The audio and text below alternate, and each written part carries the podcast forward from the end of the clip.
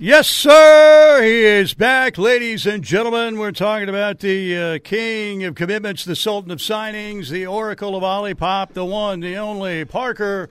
How much time did you spend working on that intro while I was gone? Fifteen seconds. Oh, really? Yeah, yeah. Makes it all the more impressive. How Well you done. doing? How's Doing everything? great. Got a smile Doing on your face. I feel refreshed. Steely. Honeymoon must have gone very, very well, and the Sooners got a commitment from a five-star defensive lineman. What in the wide, wide world of sports is going on here? Turns out Todd Bates can close, Steely. Because, Literally closed him at the last minute, pretty much, right? How about that? I mean, David Stone, we just played the clip where he said, you know, up until about 3 o'clock, he was headed to Miami. He was headed to Miami. And Todd Bates, A, always B, B, C closing. Always be closing. So is Todd Bates' nemesis here? I haven't seen him yet. We're going to the text line here. in a little bit. I was- all the texts are, where is Todd Bates' nemesis today? Todd Bates' nemesis, show yourself. You Yeah, know, that's it. And he'll be here. I think he'll be here and take his medicine, would be my guess. Because he's probably very happy. Oh, there he is. He says, let's go, Todd Bates. There, see, there you go. There you go, right there. All right, so, man, this sounded like the battle was. It was clearly OU and Miami, and Michigan State on the outside. But David Stone said basically, until he picked a hat, he was almost guided by just a thought of he needs to come to Oklahoma. Well, uh, look, Steely, let's let's call it like it is here. Over the last couple cycles, Oklahoma has now had several high-profile recruitments in which the decision has been heavily influenced by the mom. And in some cases, the decision has gone in Oklahoma's favor.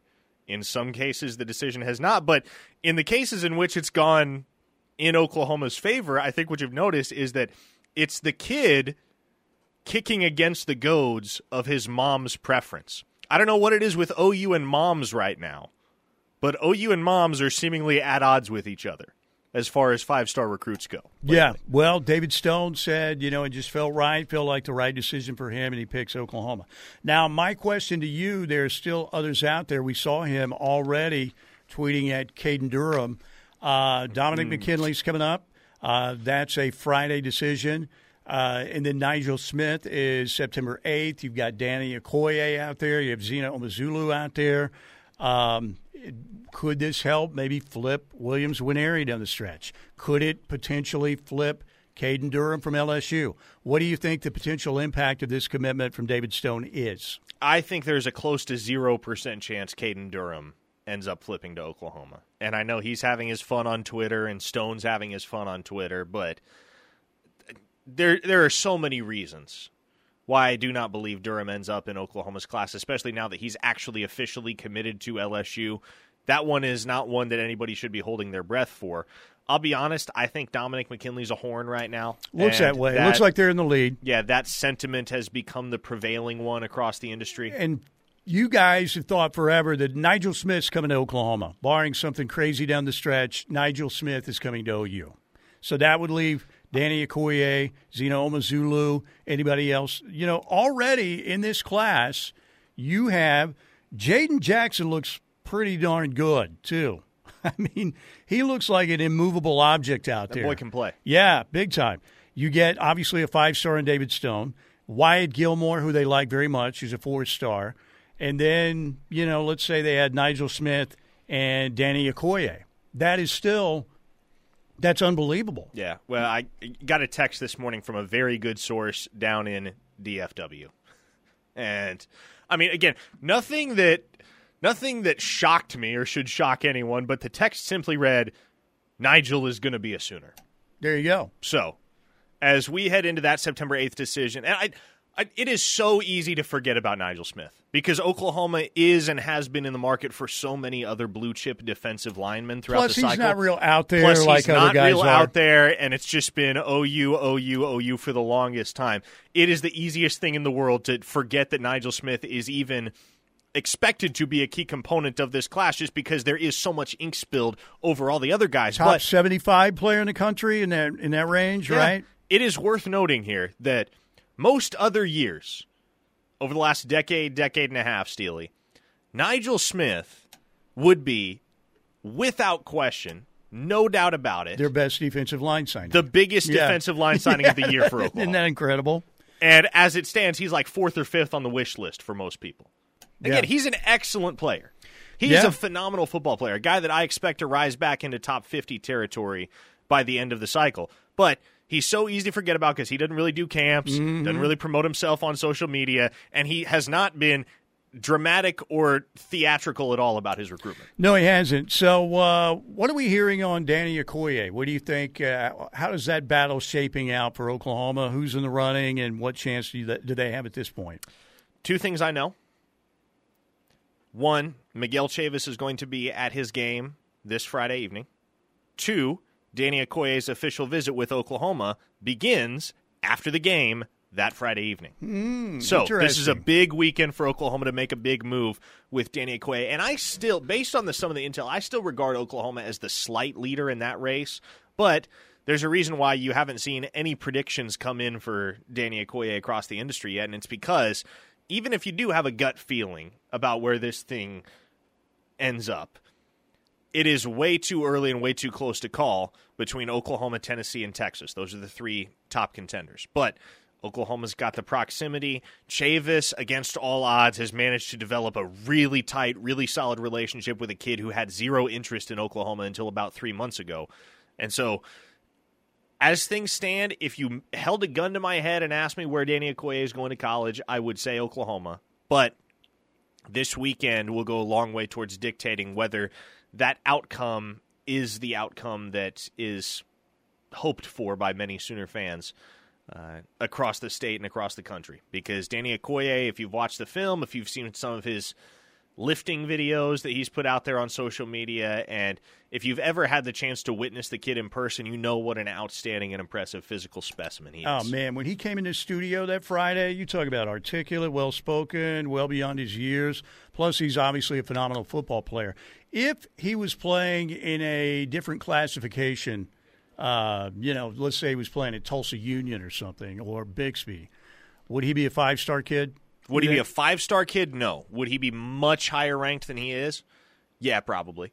And I think the same can be said for a guy like Grant Bricks, and I'm sure we'll get to him later on in the program and certainly in locked in as well. But the big hang up that a lot of evaluators are going to have with guys like that is okay, yeah, sure, they look impressive, they look the part, they're big, they're strong, they're muscular, they're physical, they play angry, but they're playing a lot of kids that are half their size. And so it can be difficult to gauge how much of a competitive jump a guy like that is going to have to make when he gets to the collegiate level. And it also tends to put a pretty fixed ceiling on how high those guys can rise in the recruiting rankings. For my money, Bricks and Okoye are both top 100 players in the country. But uh, do they close the cycle as top 100 players? I think Bricks is a safer bet in that regard than Okoye, but because of the small school factor, that's going to be the hang up for a lot of folks. Yeah, it's going to be interesting down the stretch, but uh, the commitment from David Stone Saturday night, I didn't get a chance to check Rivals at 247. I know on three, the Sooners were the 10th ranked class in the country. And, you know, you get a five star kid like this and you get some momentum. Nigel Smith will be a part of this Oklahoma class. The question is, who else is coming to join this Oklahoma class to close out the deal? And is there any chance they could flip? You say Durham, you think, eh, not going to happen. Um, and again, because he was childhood buddies with David Stone, and we know that Michael Patterson McDonald, Xavier Robinson are there on the OU roster now with their friend David Stone, who committed to Oklahoma on Saturday. All right, 405 651 3439. 405 651 3439. Talking about this earlier, it's pretty amazing, Parker. You think about what Brent Venables has done. Again, the first year was not, it was a disaster by OU football standards. Six and seven, 25 years since it had been that bad. But the recruiting sure wasn't bad at all. Last year's class, number four in the country, you get three five stars Jackson Arnold, PJ Adebawore, and Peyton Bowen. And so far in this class, you got a pair of five stars in uh, Taylor Tatum and David Stone now. So we'll see. Maybe the Sooners can make a late push on Dominic McKinley and get another five star in this class. We'll see. All right. So, you know, some of the early losses, Peyton Pierce, Bryant Wesco, Williams Nwaneri, obviously, which was much more recent, but uh, not that those were completely washed away. The Nwaneri one's still kind of lingering out there, but getting that commitment from David Stone Saturday was just gigantic. And good for Todd Bates, man. He's been right there on the doorstep a lot of times for OU, and it, you know, all he can do is try and build a relationship. That's all he can do. Sell his resume, his relationship – the way he develops players and sends them to the NFL. He can't pull NIL money out of his own wallet. Can't do that. So Todd Bates has been right there. He's done all he can do. And this time it worked out in his favor. So good for him. Yeah, I mean, he pulled all the same strings, went to all the same lengths that he did with DJ Hicks. But in the end, uh, and you listen to some of the comments that were made by folks around DJ Hicks after that recruitment wrapped up, the decision was a lot more about what the family and what the parents wanted than what DJ Hicks wanted ultimately. And I think what's refreshing about the outcome of the Stone recruitment is you got a kid that came out and openly said, Hey, my family wanted me here. My family wanted me to go to Miami. My family liked the South Beach vibe, but I wanted to come home, and so I did. That's true. That's what he said Saturday night. All right, Parker is back. Getting a lot of love on the text line. I told you that BS would blow away, and it was gone within like a week or so. So only the real trolls are still hanging on to that stuff. So Parker's back from his honeymoon. Ladies and gentlemen, we're approaching the first Sooner football Saturday of the season, 7 a.m. pregame show from Balfour of Norman and from Boyd Street Ventures happening on a Saturday as Oklahoma takes on Arkansas State, 11 a.m. Break time, back to the text line next here on the ref. Always be closing. Always be closing. You close or you hit the bricks. That's right. That was Todd Bates on the phone, of course, on uh, Saturday afternoon because uh, David Stone said, uh, looked like the family wanted him to go to Miami. You know what? He said, no, not going to do it. Miami's a place where uh, it's a modern day Sodom and Gomorrah. You uh, you you can't get to heaven from Miami, Florida. Wow, uh, that's what I hear. anyway, strong statement. So I'm just saying, you know, it's a pretty tawdry place. It's a fun place for a few days, but uh, David Stone picks Oklahoma again on a Saturday night. That was a huge get, obviously, for Oklahoma. Riverwind Casino, ladies and gentlemen, you talk about a five star. We're talking about the five star, five stars when it comes to Metro Casinos, nearly 3,000 electronic games, best gaming floor in the Metro as well, and it just got upgraded. The best is now even better. Skyloft gaming area, Oasis gaming area, no smoking. They've got a ton of games, all your favorite table games as well. Great poker room, high stakes area, big time. New member seven earn up to five hundred, or I'm sorry, four hundred fifty dollars in one day uh, with a new Riverwind wild card. Take part in their 50K Harvest Winnings promotion now underway as we uh, start the football season. Play with your wild card all week, but particularly today and tomorrow when you get five times the entries on Mondays and Tuesdays. Be there for the drawings on Saturday night. Win your share of 50K in cash and bonus play. We just had the Counting Crows over the weekend at the Showplace Theater. We just had Gary Allan out there on the Beats and Bites stage over the weekend as well. We still have shows on the way. We've got another Beats and Bites show in October, October 22nd with the Gin Blossoms, Tonic, and Wakeland on the Coop Ale Works Beats and Bites stage. And we still have shows, of course, coming to the Showplace Theater. REO Speedwagon is coming up September 8th, Chicago September 15th. You got Foreigner on the way, Rodney Carrington, Aaron Lewis, Flatland Cavalry, Boyz II Men, and many more to come to the Showplace Theater as well. So that's uh, more than one reason. That's about 20 reasons why Riverwind Casino is simply – the best. We love Riverwind here.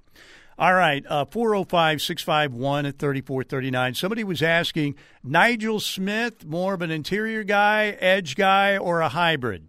So, Nigel Smith, at least ever since Miguel Chavis, Todd Bates, and Brent Venables and the new staff got to town, uh, there's been, they've had varying ideas as to what he's going to be at the next level. But I think the idea that has really solidified and crystallized over the last few months is they brought him up for the spring game, and Oklahoma told him to watch Rondell Bothroyd over the course of the spring game. And they told Nigel Smith, that's what you're going to be in our defense. You're going to be Rondell Bothroyd. So, is he a guy that's going to have the capacity to add bulk and the versatility to be able to play both inside and outside? Yes but Oklahoma's intended design for him as things stand right now is for him to be a hand in the dirt defensive end similar to Rondell Bothroyd. There you go. So you look at what's ahead for Oklahoma a couple years down the road. Uh, at least in this class, you could have uh, again if they all sign and they're expected to. Uh, you well, you already have PJ Adebawore at one end. You could have Nigel Smith at the other. You still have guys, young guys like R. Mason Thomas, uh, who will be on the roster. And then you have, uh, at least on the interior right now, David Stone and Jaden Jackson. So, and again, you could you're you're going to add Nigel Smith more than likely, as we've talked about. The question is, what happens to Okoye uh, and Zina Umeozulu as well for OU? What's up with Umeozulu, by the way? Where does this? Where do the Sooners fit in that picture right now? I, it, it feels like things have kind of flatlined there. When he didn't show up for the party at the Palace at the end of July, that was kind of the first signal for that okay, th- things maybe aren't as hot here between the Umeozulu and the Sooners as they once were. It's a three horse race: Texas, Texas A&M, Oklahoma. I, I would put OU third right now, quite honestly, and I think that's the reason why Oklahoma has been prioritizing Danny Okoye the way that they have as of late. Okay, so left in the class for Oklahoma. Clearly, you have Don McKinley, you have Nigel Smith, you have Okoye, you have Umeozulu, you have Grant Bricks, uh, Braden Plato, although that feels like a long shot, right? Who else is left in the class? So Braden Platt, I expect to commit to Oregon. Right. Obviously, Nigel Smith, I expect to be a Sooner. Uh, Dominic McKinley, that is 60 that's a 40 Texas, Texas. That's a Texas lean right now. Is where I would lean with that one. Grant Bricks, I regard Oklahoma as the leader there. They're fighting with Nebraska. That's a two horse race at this point down the stretch. It's OU Nebraska, good old fashioned Big Eight recruiting battle for Grant Bricks. And then beyond those guys, Eddie Pierre Louis, the four star offensive lineman from Florida, Jordan Seaton, another IMG guy, four star player, top 25 player in the class of 2024 per the Rivals rankings. Daniel Akinkunmi is a guy that's going to take his official visit this weekend to OU. And then it, it defensively, the board just gets slimmer and slimmer outside of Chavis's room. They're going to work to flip to an area. We've talked about that. But in the back half, linebackers and secondary, really only two targets left on the board after Platt commits. Again, I expect that to be Oregon. It's Devin Jordan and it's Michael Boganowski. They're looking to add one more corner and one more safety. Those are two guys that they've been after for quite a while. And Jordan is the guy they want to add to Jeremiah Newcomb and Eli Bowen in the cornerback room. And Boganowski is a guy they want to add to Jaden Hardy and Michael Patterson McDonald in this safety hall. There you go. In 2025, we saw a battle between Jordan and Isaiah Mozee uh, the other day. Man, he looks good. Isaiah, you were there, right? Uh, you were there to watch uh, Lee Summit in action, and he had another nice game. What's going on? Uh, when is that commitment going to happen? Probably postseason at this point. But Now- it would be a real surprise if it's not Oklahoma still, right? Yes, I I would be surprised if it's not Oklahoma. If it's not Oklahoma right now, it's going to be Oregon. That is OU's primary competition. But obviously, the family loves OU. They love Emmett Jones. Isaiah has grown up an OU fan. I think throughout this whole process, it's been Isaiah just trying to convince himself that he could see himself anywhere but Oklahoma. But I expect it to be OU in the end. There you go. All right, 405 651 3439. Knippelmeyer Chevrolet text line. You guys are doing a great job. Todd Bates, and Nemesis, uh, we would have taken a screen, screenshot, but his phone number's on there. It said, Go Todd Bates. Something like that. He was very positive. So, yes, he has checked in, and he was super positive. All right, we want to thank again our first hour sponsor, the one, the only, Lasher Home Comfort Systems, 405 579 3113 for Lasher Home Comfort Systems. Jesse Crittenden joins us next hour at 135 on the Riverwind Casino Hotline. Looking forward to that. Good to have Parker back with us. We're rolling right along. First Sooner Football Saturday this weekend. Can't wait. Stay with us. We'll have three men talking when Jesse gets here 135.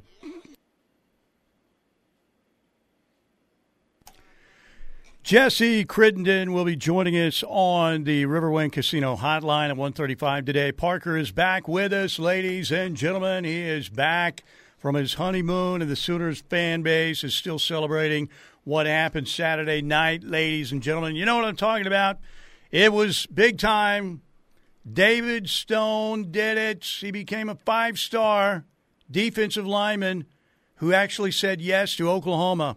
You know, with that being said, I'll be going to the University of the Sooners, Oklahoma. David, David, David, David. Stone. David, David,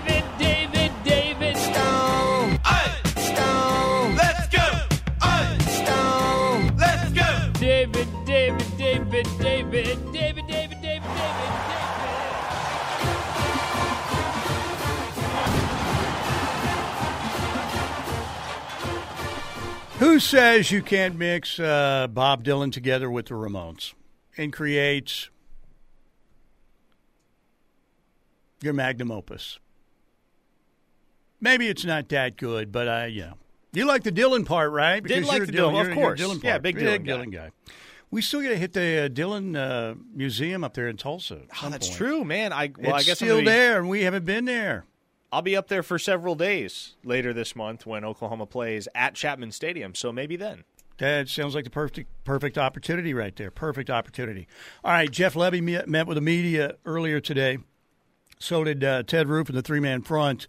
Uh, but let's hear from Jeff Lebby first. And uh, here's Jeff Lebby talking about his quarterback situation. I feel great about Dillon. He's had a great camp. This is a guy that started 36 games. Uh, has had a ton of production. So looking for him to, you know, be dominant and, and play really, really well at a cha- championship level. Uh, expect that. He expects that. And so excited for him to, to get on the grass Saturday morning. Then with Jackson, you know, we'll continue to work through that. We want to try, you know, every way imaginable to, to create growth uh, when those opportuni- opportunities come up. Uh, so as we work through that, we'll continue to evaluate and see where that, that lands. There you go, Jeff Lebby. What about the offensive line? You lose your two tackles, one a first rounder and Anton Harrison. Wanya Morris, really good player as well. They lost Chris Murray, but they appear to be feeling pretty good about that offensive line. Here's more from Jeff Lebby. Yeah, we, we've got a little bit of competition still working through. You know, as as we move forward throughout the week, you'll see multiple guys playing for sure.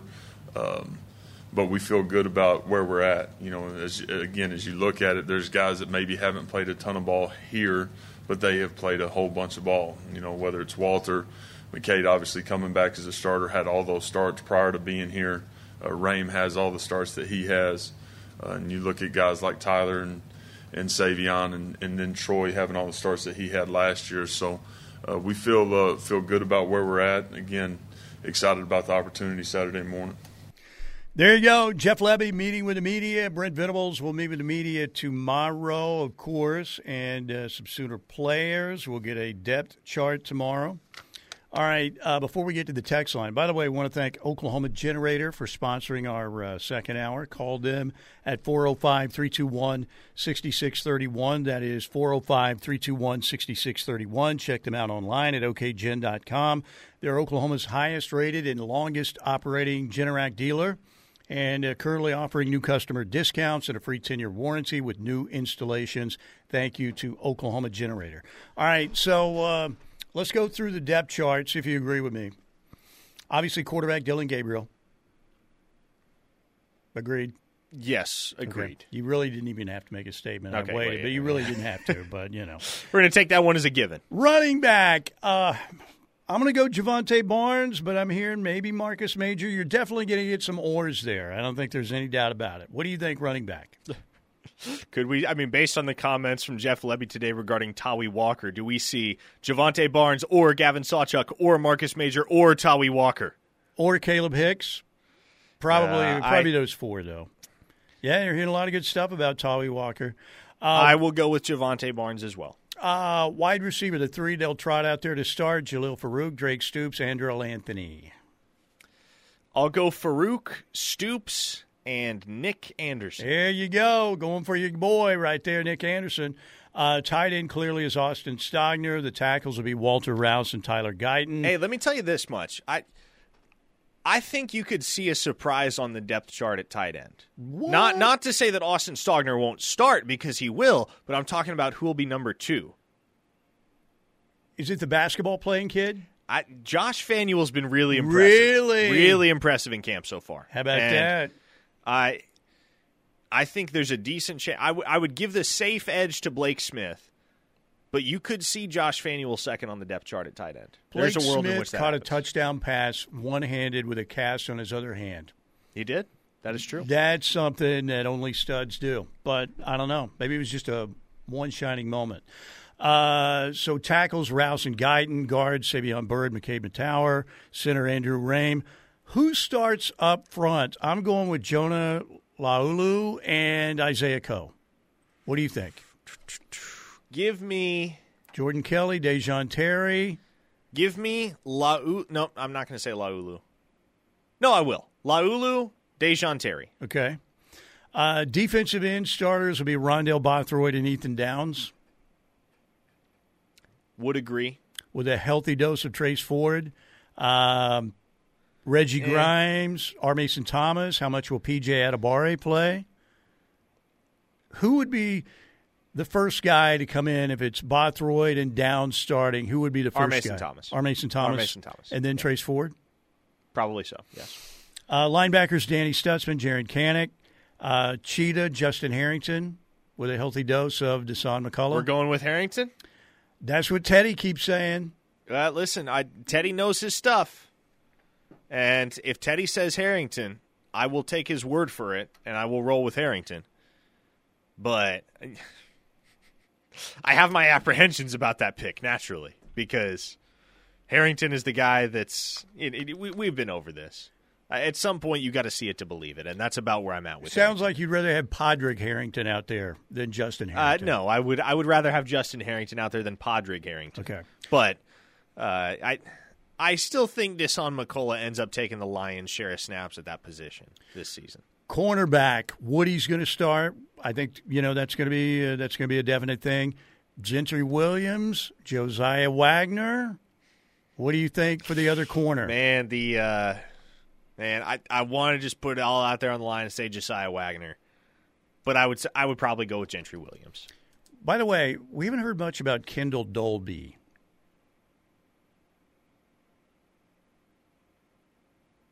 Is there anything to be said? Just With Kendel Dolby, I think it's within the realm of possibility that he competes for a mm-hmm. starting spot. And maybe it's a situation similar to the one we had last year where CJ Coldon didn't really emerge as the starter at that other cornerback spot until midway through the season. stock You went could- way up. Yeah, you the could stretch. see some competition at that second corner slot, and Kendel Dolby could make some noise in that regard. But to open the season, I would say based on what they've done thus far in camp, I would go with either Gentry or Josiah Wagner as the starting cornerback opposite Woody. Safety. Billy Bowman's got one spot. Reggie Pearson, will he start? Yes, Would they, that is okay, my belief. Peyton Bowen next in line or Key Lawrence? I would say Peyton Bowen is probably next in line over Key Lawrence. Okay. Peyton Bowen going to play a lot, you would think? Peyton Bowen will play a lot. And Good. Yes, good. I, I, I- mentioned this previously, but I wonder if that's a guy that sees a lot more action at Cheetah than we're all anticipating right now. Could be. Dasan McCullough, um, mainly Indiana used him as an edge guy, right? As a freshman, freshman All American. And, uh, you know, obviously he didn't have to cover a lot of people last year playing for the Hoosiers, but so um, I don't know. Nobody's doubting his talent, and I think he's going to play a lot for Oklahoma, and maybe he will start. We'll see. But um, a lot of people want to see it to believe it from Justin Harrington. So there you go. And um, kicker Zach Schmidt, punter Luke Elzinga. Josh Plaster have a chance, or is it going to be Elzinga, the kid from Central Michigan? Uh, do you think that Peyton Bowen will be involved in returning kicks? I do. Kick return. say- They seem to like Drake Stoops and his sure-handedness for punts. And that's, yeah, and people are going to look at that and they're going to go, well, why would Drake Stoops be returning punts? He's never going to break one for a touchdown. Well, realistically, unless you have somebody like a Tyron Matthew or an Antonio Perkins on your roster, Three which in those one guys, game against Yeah, UCLA. those guys come was it Oregon? once in a generation. It was UCLA. was UCLA. But that's right. unless you have a guy like that who is legitimately a threat to house anything when he gets the ball in his hands, the odds of muffing a punt and thus committing a turnover are generally much higher than the odds that you're ever going to get a punt return touchdown. Oklahoma hasn't had a punt return touchdown since 2016. So, if you have a guy back there who can simply haul in the ball every time, and if he needs to take a fair catch to avoid the ball bouncing another 15, 20 yards and putting you at a disadvantageous field position, then okay, it's not sexy, but that's what has to be done to a certain extent in many situations. If you have a guy back there that has sure hands and he isn't going to put the ball on the ground as a punt returner, that's oftentimes the guy that you're going to lean towards. And the Yeah. Sooners had the Sooners were fortunate the last couple of years to have a guy in Marvin Mims who was as sure-handed as they come as a punt returner and also was a legit threat to break one open at any given moment. And again, is it Drake Stoops? Maybe to start. I could see Oklahoma handing things off to a more explosive guy down the line, somebody like a Gavin Freeman or even a Peyton Bowen. But at least to start the season, when you're not necessarily playing conservatively, but maybe you're not coming out guns blazing in non conference play against teams that and I, I hate to put it this way, but you really want to expend max effort in dispatching Arkansas State, SMU, and Tulsa? No, and you really don't want to give any of those programs an opportunity to hang around. So you stick with what works, and Drake Stoops is one of those guys that if he's returning punts, he's not going to make any abject mistakes that are going to jeopardize your lead or your advantage in any given football game. Yeah, coaches don't like punt muffing at No. all. Punt muffing is not something that uh, they're a fan of. By the way, Zachariah Branch pretty good on kick returns for Southern Cal. I think he looked like a uh, legit five star. That kid's dynamite. Uh, he's really That good. kid's dynamite. Really good. That defense is really not good again, at least so far. All right, break time. By the way, Sooner uh, practice reports brought to you by Neutral Vodka, Seltzer, Real Juice.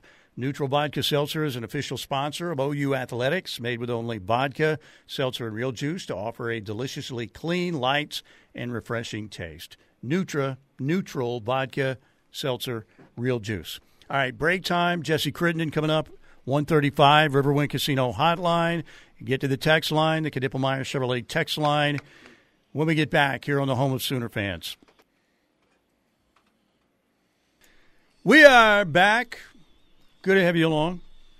Mike Steely Parker Thune is back from his honeymoon. How was the honeymoon, by the way? I I tell you what, Steely, and I mentioned this to a couple of the beat reporters this morning at Jeff Lebby and Ted Roof's availability sessions, but it wasn't until I got to Hawaii and took it easy for a couple days that I realized, man, I haven't had more than a day or two to just completely check out from work in probably four years. So it was nothing short of invigorating to just be able to remove myself from all things work related for several days. You know, I think we all need more of that, and uh, you know, we're fortunate enough to be in a uh, a career that's very enjoyable, talking about sports, coming on and uh, BSing with people about a game. But uh, you're hustling all the time. You know, I've got two gigs that I'm doing right now too, and uh, it seems like after the pandemic, a lot of people had to do that. There are more people out there hustling than ever. But uh, it's good to get away, man. Just clear your mind, your soul, your body and soul, and uh, come back re-energized. So good for you. And uh, Rebecca enjoyed it very much. That she did. Good. Yes. Good. Good. Good. Had a All great right. time. Got a tan. Do I look tanner? You look like uh, George Hamilton. That- Oh, reference went straight over Parker Thune's head. Just Google up George Hamilton. He's probably known for being the tannest man in the history of tanning. Probably slept in a tanning booth. So it's not quite George Hamilton, but it's there. It's close. So we're talking like bronze, like he looks like a sculpture. Yes. Yes. 405 651 3439. Googling right now. Chevrolet text line. George Hamilton tan. You'll see him. Uh, George Hamilton tan.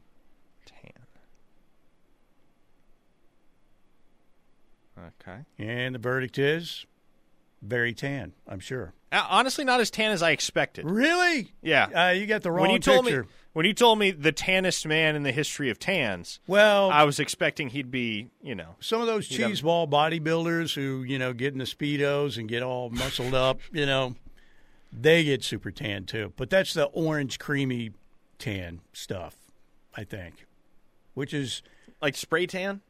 It's either a spray tan or that. Uh, there was a couple. Well, there are a couple people we used to know, sort of, that basically looked like Oompa Loompas because they were basically that color of orange. And I think they worked at Willy Wonka's place, actually. All From, right. a, from a listener in the six one five, ran into George Hamilton on my one trip to New York City. All right. Will you tell him, 615 Tennessee, that he's really tan, right? I mean, on the tail, on the tan scale, he's an 11 out of 10.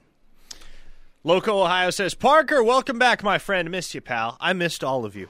Missed the entire ref army. So you're coming back to a victory. You, we need a ticker tape parade for you. Oh, for me? Yes, for you and David Stone and Brandon Drum driving down Main Street. Of course, David Stone has a game, I'm sure, Friday night. But do you think he could get here? Straight down Main Street. We have the Shriners out there in their little Corvettes or whatever they drive around in, and just have a ticker tape parade. Okay, I'm down with it. There you go. I mean, like I, Brandon was doing most of the legwork and reporting on Stone down the stretch because I was in Hawaii in the final days of his recruitment. But hey, you know what? I'll take the win. If I want to, it, it, if I can get a spot, if I can get a seat on the parade float alongside David Stone and Brandon, then I'm good with that. I'll roll with it. Has Todd Bates written a poem about uh, the uh, decision yet? I haven't seen one released. I have not seen one released yet either. So I maybe that's something that has to wait until signing day. Maybe that's a compliance rule. Can't write poems about commits until they're signees. Cherokee Sooner. Hulk Hogan is the tannest man in history. He was pretty tan, yes. Pretty tan. Uh, from a listener in the 580, is Marcus Hicks still on the roster? Several have asked that question over the last few weeks, and we just we haven't gotten around to it because honestly, like there there have been a lot bigger storylines to hit. But just to provide some clarity on the Marcus Hicks situation, no, he is not still on the roster. He is medically retired from football. So, former blue chipper from Wichita, Kansas, not going to be suiting up for the Sooners anymore. And I don't think I, I think he only appeared in two games as a Sooner, if I'm not mistaken. It's quite a mm-hmm. quite a journey for him because he had season-ending injuries his first two years on campus, then switched from D line to offensive line, then switched from offensive line back to D line, and then decided after spring ball this year over the summer that he was going to step away from the game. All right, from the 580, uh, could you all touch on the verbal committed recruits and which ones could be early enrollees? Okay, so which ones are going to be early enrollees? Let's roll through the list and let's see. So, David Stone, I believe he's going to be an early enrollee. I'm not 100% on that one. Uh, Eli Bowen, yes. Andy Bass, no. He's a private school kid. Josh Isosa, yes. Brendan Zurbrugg, yes. Michael Patterson McDonald will not early enroll.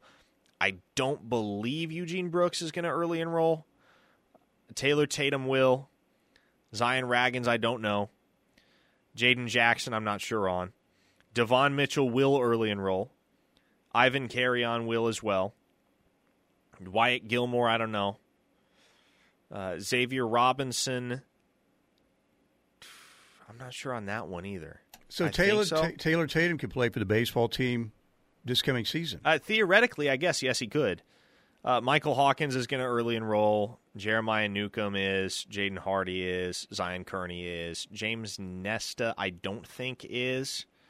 And Dozie Ezekama, I know he was going to a private school, but he transferred. I got to touch base with him on that. That part of the onus behind the transfer might have been uh, the ability to early enroll at Oklahoma. So, uh, in short, they're probably there are probably half the guys right now in this class as things stand that are planning on early enrolling. There are a handful that I know for sure are not.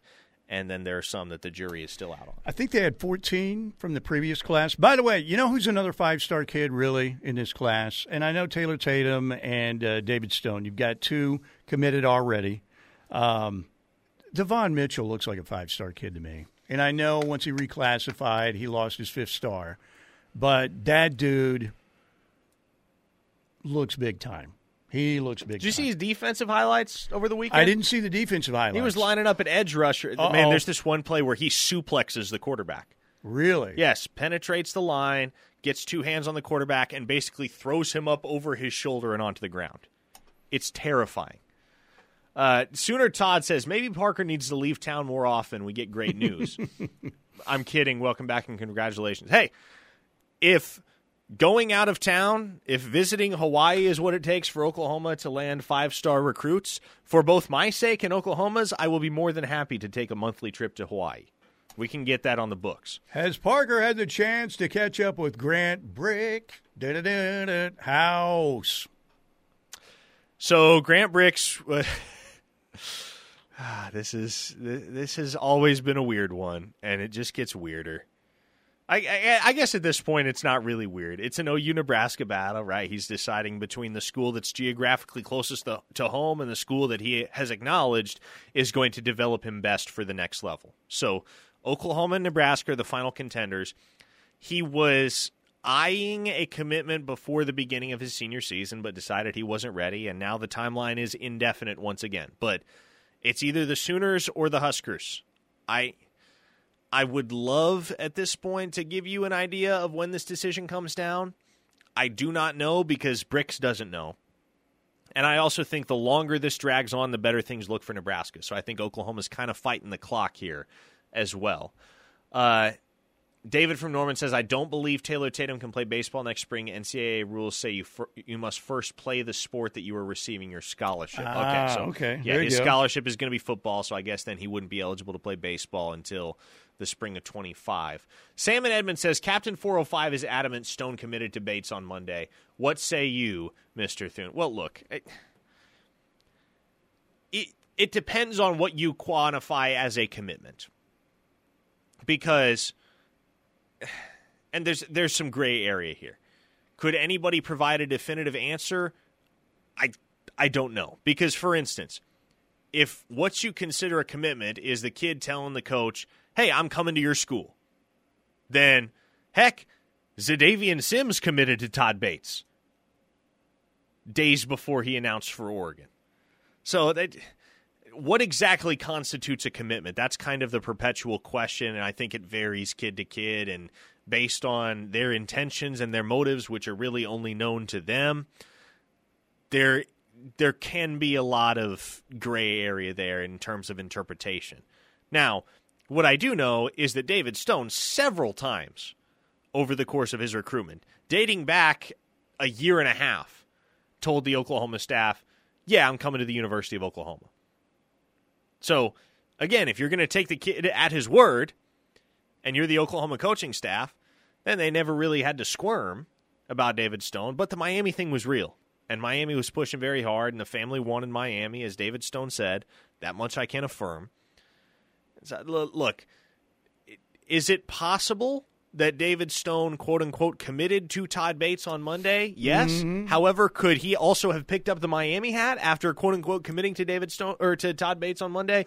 Also, yes. All right, we got to go to a break. We've got Jesse Crittenden coming up. Former uh, TV weatherman Aaron Tuttle is the uh, tannest man on the planet. Uh, really? Is that you, Patrick, from the Lost Ogle? I'm, I'm just wondering. 405 651 34 39. Knippelmeyer Chevrolet text line. It's a Monday. We've got Sooner football for real on Saturday. Coming back to talk about it with Jesse Crittenden next here on the ref. Jesse Crittenden joining us on the uh, Riverwind Casino Hotline. The 50K Harvest of Winnings promotion is underway right now at Riverwind. Get out there, play with your wild card, particularly today and tomorrow. You get five times the entries. Play with your wild card on Mondays and Tuesdays. Be there Saturday night for the big drawings. Win your share of 50K in cash and bonus play at the Riverwind 50K Harvest Winnings promotion. Uh, don't forget the uh, brand new gaming floor looks unbelievable. If you haven't been out there to see it, you need to get out there. They've got an incredible video uh, screen outside now that's unbelievable. Skyloft gaming area all your favorite table games, great poker room, best games, best bars and dining, incredible world class hotel, great service and promotions. That's why, ladies and gentlemen, the one and only Riverwind Casino is simply the best. Jesse Crittenden joining us. Jesse, appreciate your time as usual. Anything interesting uh, come out of the uh, uh, Jeff Lebby or Ted Roof pressers today? Yeah, I think the main thing is something that you know, I think we've kind of known for a while now, uh, but I mean, they put it really concisely today. Uh, we're going to see a bunch of players on the field on Saturday uh, on both sides of the ball, but particularly on offense. Uh, Jeff Lebby had said before and repeated today that you know he thinks there could be six or seven wide receivers uh, that see the field. He thinks there could be three or four running backs that see carries on Saturday. But it's uh, I, I think it's important because you know they, they've talked a lot about competitive depth this year. But I think for them, they genuinely feel like playing a lot of guys at key positions is going to be the best way for this team to have success this year. And I asked Jeff Lebby, I mean, what is that balance between, you know, obviously you want to do what it takes to win games, but, you know, also getting some guys on the field, seeing what you have. And he said there are going to be a lot of players that see the field. That is the intent. That is the plan. So I think what you're really going to see – uh, Saturday and over these first couple of weeks is I think you're going to see a lot of guys get meaningful reps, and it's going to be about seeing who's ready for the pressure, who's ready to produce. Uh, you know, young, old, everybody's going to get a chance. So I'm pretty curious to see how that shakes out on Saturday. Jesse, realistically, what do you want to see from Oklahoma on the football field this Saturday? Because they're playing Arkansas State. This ought to be the most lopsided game on the 2023 schedule for the Sooners. It ought to be a game that's well in hand by halftime or even by the end of the first quarter. So, what do you need to see Oklahoma do slash accomplish on the turf at Owen Field this weekend to feel good about the strides this team has made in the offseason? Or can you draw any conclusions therein? Yeah, you certainly can. I think there's two main things. I think the first one goes uh, align with with what I was just talking about, but I want to see different guys uh, get opportunities on the field. I mean, look at running back. I mean, I think everybody has projected, you know, Gavin Sawchuk and Jovantae Barnes to get a lot of the carries of running back. But uh, if this coaching staff feels confident in, in Marcus Major and, and even Tawee Walker's name was mentioned today, if they feel confident in those guys, I think when you have a six and seven season, uh, you can't really uh, you can't afford to have preconceived notions about these players. If they feel confident about those guys at running back, throw them on the field. If you're you know a wide receiver, we've talked about the wide receiver group a lot, but you know someone like Jaquaize Pettaway, uh, regardless if he's a freshman or not, if you think he can play, throw him on the field. That's what these non-conference games are for. And obviously, even defensively with guys like Peyton Bowen or PJ Adebawore or uh, you know, Makari Vickers, Josiah Wagner. If you think those guys are ready to play, give them a chance. And I think the second thing, and I've mentioned it before, but I, I do think there were things last year in last year's non-conference slate uh, that were telling for some of the issues that OU was going to have later in the season. The big one being uh, the lack of complementary football and the struggle of you know the offense playing too fast at times and the defense being on the field way too much we saw that in that Kent State game last year where Kent State had the lead for most of the first half. And you know for the offense it was a lot of three and outs and the defense being on the field you know for much of that first half. So I think it's both those things. It's you know let's see what let's see these young guys. Let's see other guys get a chance. And you know can this team play complementary football even against Arkansas State? Because while it is a lot it should be a lopsided game some struggles that were there in last year's non-conference play you know you don't want to see those come up especially in these early games Jesse Crittenden with us on the uh, Riverwind Casino Hotline, and uh, always appreciate Jesse with us on a Monday. OU Insider, obviously, formerly the Norman Transcript. Um, how did you celebrate, or how did you uh, take in the uh, David Stone commitment to Oklahoma, and uh, what kind of reaction have you heard? Anything uh, interesting or different than what people are doing? Just going crazy for this David Stone announcement.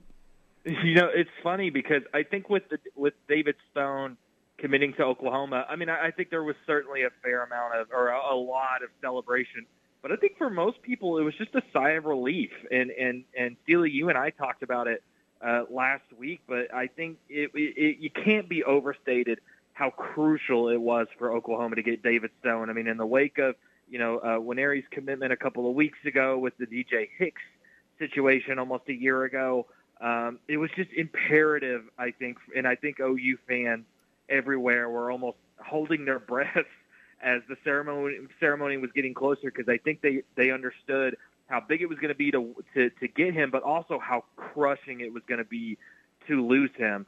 Um, but all that, I mean, even take all that context out of it, it is just huge to get a guy like David Stone. Uh, it, it even it was even talked about today that I mean I, I think to you know prepare for the SEC, it's really got to start at the line of scrimmage um, on both sides of the ball, but particularly the defensive line.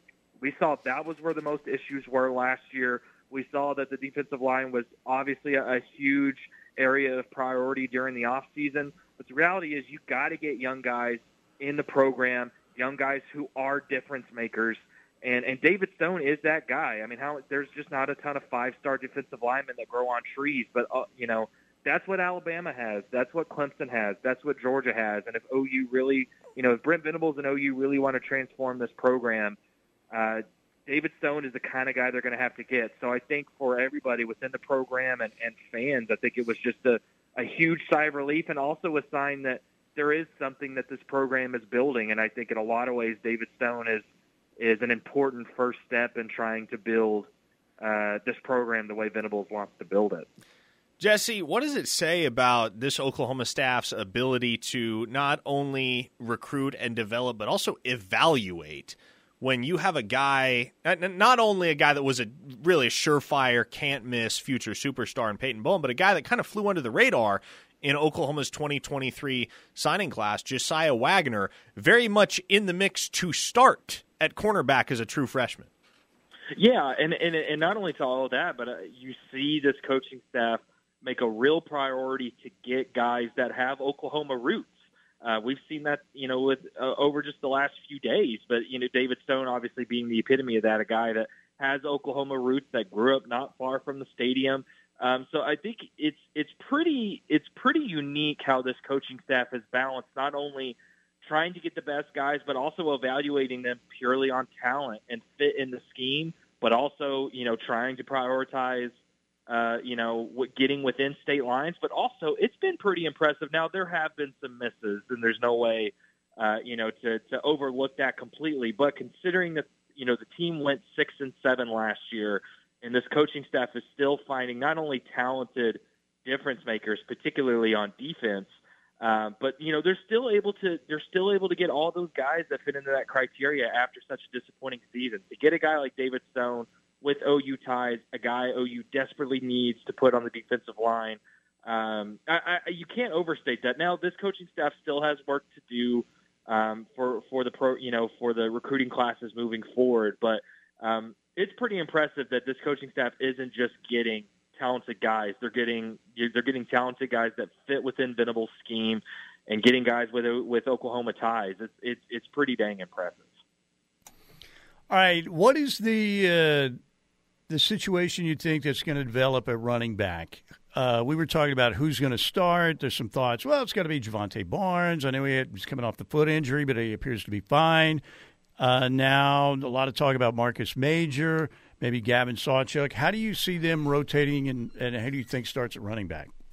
Yeah, that's a good question. And I mean, I think I've been just like a lot of people that, you know, I think especially by the end of the year, uh, it, I, I think it is going to develop into a you know a Gavin Sawchuk, Jovantae Barnes one A one B type of situation. But I've actually said the last few weeks that I think there's been growing uh, momentum that Marcus Major is going to be a real part of this backfield. Uh, you know, again, not only just because you know he was the number two running back early last year before injuries happened, but he is by far the undisputed veteran in that group. And I think as excited as they are about Sawchuk and Barnes, uh, I think they want somebody that you know he's a redshirt senior. He's been around the program for years. I think that's the kind of guy they want, you know, to at least give a chance on the field. It would not shock me at all, uh, you know, especially it being Arkansas State, the first game of the season at home. It wouldn't shock me to see Marcus Major out there on the field, um, you know, to you know to take the first snaps at running back, or it wouldn't surprise me uh, if we see him a lot. And I, and I think the fact that Tawee Walker's name was mentioned today by Jeff Lebby is also an indication that uh, they're going to give a lot of guys chances there. Now, I don't think it's going to be like that forever. I think it's going to it's going to grow and develop, and I do think Barnes and Sawchuk will will rise to the top of the depth chart. But I think especially these first two or three weeks, it's possible we see three or four guys get uh, you know roughly even share of the running back reps, mostly to see what they've got. But I think Marcus Major has a real opportunity uh, to to have a big part in this offense, and I think so. I think it's going to be interesting to see who goes out there first. Uh, I think it could be any of those three guys we mentioned, but I, I think at minimum three or four guys are going to see carries on Saturday, and it's going to be interesting to see how that all shakes out. Jesse, we appreciate it. We'll talk to you again soon. Thank you. Appreciate you guys. Jesse Crittenden, OU Insider, joining us on the Riverwind Casino Hotline. Break time right here, 405 651 3439. We will get to as many texts as we can in our final segment. We're going to get locked in with uh, Reunited, and it feels so good, Peaches and Herbs. Peaches and Herb, not two Herbs. There was only one Herb. That would have been crazy if there were two Herbs. But Reunited also at 2 o'clock for Locked In with Parker and Tyler McComas. Keep it here in the ref. Longhorn Nation, we're back.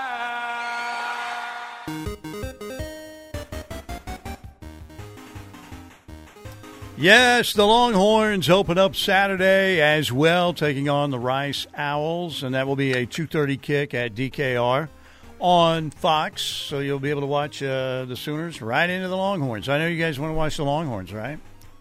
Maybe not. All right. Uh, speaking of Texas, Sark's presser today, he was asked about the Brett Yormark remarks last week, which were very surprising for a conference commissioner. Here's uh, here's that exchange at Longhorns uh, Media Day today with Sark. Well, you're trying to get me in trouble, Roger. But um, I, I, I, jokingly aside, but but not. you know, I got a letter from the commissioner about sportsmanship the day before that speech, and so I'm trying to figure out, you know, about what are we promoting to our student athletes, and then to go say those types of things. So I'm, I'm not guessing he's going to have his Thanksgiving dinner with us the night before that game. Um, but the reality of it is, you know, a lot's been made about that. A lot's been made about a T-shirt being made let, us not make this more than it is, man. This is about us. We're focused on what we get to do and why we get to do it. We're proud to be part of the University of Texas. Okay, we're proud to represent the burnt orange and white. We're proud to represent 550,000 living alumni. We're proud to represent four national championship teams. We're proud to get to go do that, and we know who's behind us, and that's okay. Now let's go play. There you go, Sark today dismissing the Brett Yormark comments. It's a pretty good response by yeah. Sark. Like I'll give it up to him. I. What did you think? You were were you still in Hawaii when that came down? Yes, yes, I was. See, Yormark's not an idiot. He's very bright and he's done a great job. That's why I was surprised. Like. Because sometimes you get one of these olds like myself that figures there are no cameras here. I can say whatever the hell I want, you know. But Brett Yormark is not that guy. First of all, there are cameras everywhere. And you're likely to be recorded in any situation. But this was clearly, you know, the tech boosters and everything. But again, it just looks horrible. How many uh, calls do you think Oklahoma and Texas will get this year? Holding. They had a total of um, three holding calls in their favor last year. What's the over and under? Yeah, two point five again. And like, I'm not one of those I'm not a conspiracy theorist in that regard. And I will say I had a lot of respect for Brett Yormark and the way that, and have a lot of respect for Brett Yormark for the way that he stepped into what was a sinking ship in the Big 12 in the wake of Bob Bowlesby's departure and was able to not only keep the conference together but strengthen it for the years ahead. He's done a great job. You, you can't say something like that for very obvious reasons. You can't make it look as though you have a partisan interest in the outcome of a football game because then all the conspiracy theories that are already circulating about mm-hmm. Oklahoma and Texas getting shafted by officiating crews are going to get all the noisier. Oh, no doubt. No doubt about it. All right, let's get a few uh, last minute texts in here. We've got uh, two or three minutes locked in, top of the hour. Parker, Tyler McComas. Let's go. the recruiting doomer says, "Hey guys, big OU fan, who committed this past week?" uh, from the nine one eight, are the Arizona Cardinals going to try and tank for Caleb Williams? I saw I saw a tweet last night that referenced the fact that the Cardinals actually hold their first round pick next year and the Texans' first round pick Oh, next yeah. year, so they Yeah. could end up with two top five draft picks, which would be wild. If I'm, Would Muleshoe go to Arizona? I Yes. I want to get Muleshoe out of college football because if he wins, first of all, with that defense again, I know they got Bear Alexander, um, and the kid uh, from Oklahoma State who's Mason Cobb, Mason Cobb was escaping my mind, but that was uh, that was not good. pitiful. It's Mm-hmm. pitiful. San Jose State, Steely. San Jose State. That defense has been, is, and will always be Muleshoe's undoing as long as he has Alex Grinch calling the shots. I hear that uh, Alex Grinch and uh, Benny Wiley have signed an NIL deal with Charmin. By the way, they're going to be on the uh, new Charmin packages.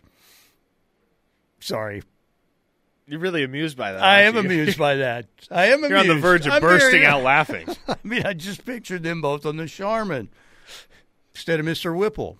That's an older reference. All right, the olds, the olds love it. The olds out there love it. They're cracking up in the rest home right now. Wait a minute, one guy pooped his depends. He's laughing so hard. That's not good. Not good at all. All right, uh, so we're going to get locked in coming up. USC, by the way, speaking of bad audio, their press conference audio is substandard. I am amazed again about how many schools out there. This is a blue blood, right? The mecca of college football. the mecca of college football, and it's like cable access in the audio quality. I don't understand why people can't get audio right. I understand the visual's important, but time and time again, amateur, amateur, amateur. I had a Lincoln Riley clip that we were going to play, and I thought, I don't even know that. So bad. I don't even want to play it. All right. Thank you, Greg from Lawton. Us olds got to hang together, man. Got to hang together. We did, LaDonna. Saw Cliff over there on the SC sideline. All right. Thank you to our friends at Riverwind Casino. Play with your wild card today. Get out there for the big drawings on Saturday nights. Win a bunch of cash and bonus play. Have a great Monday.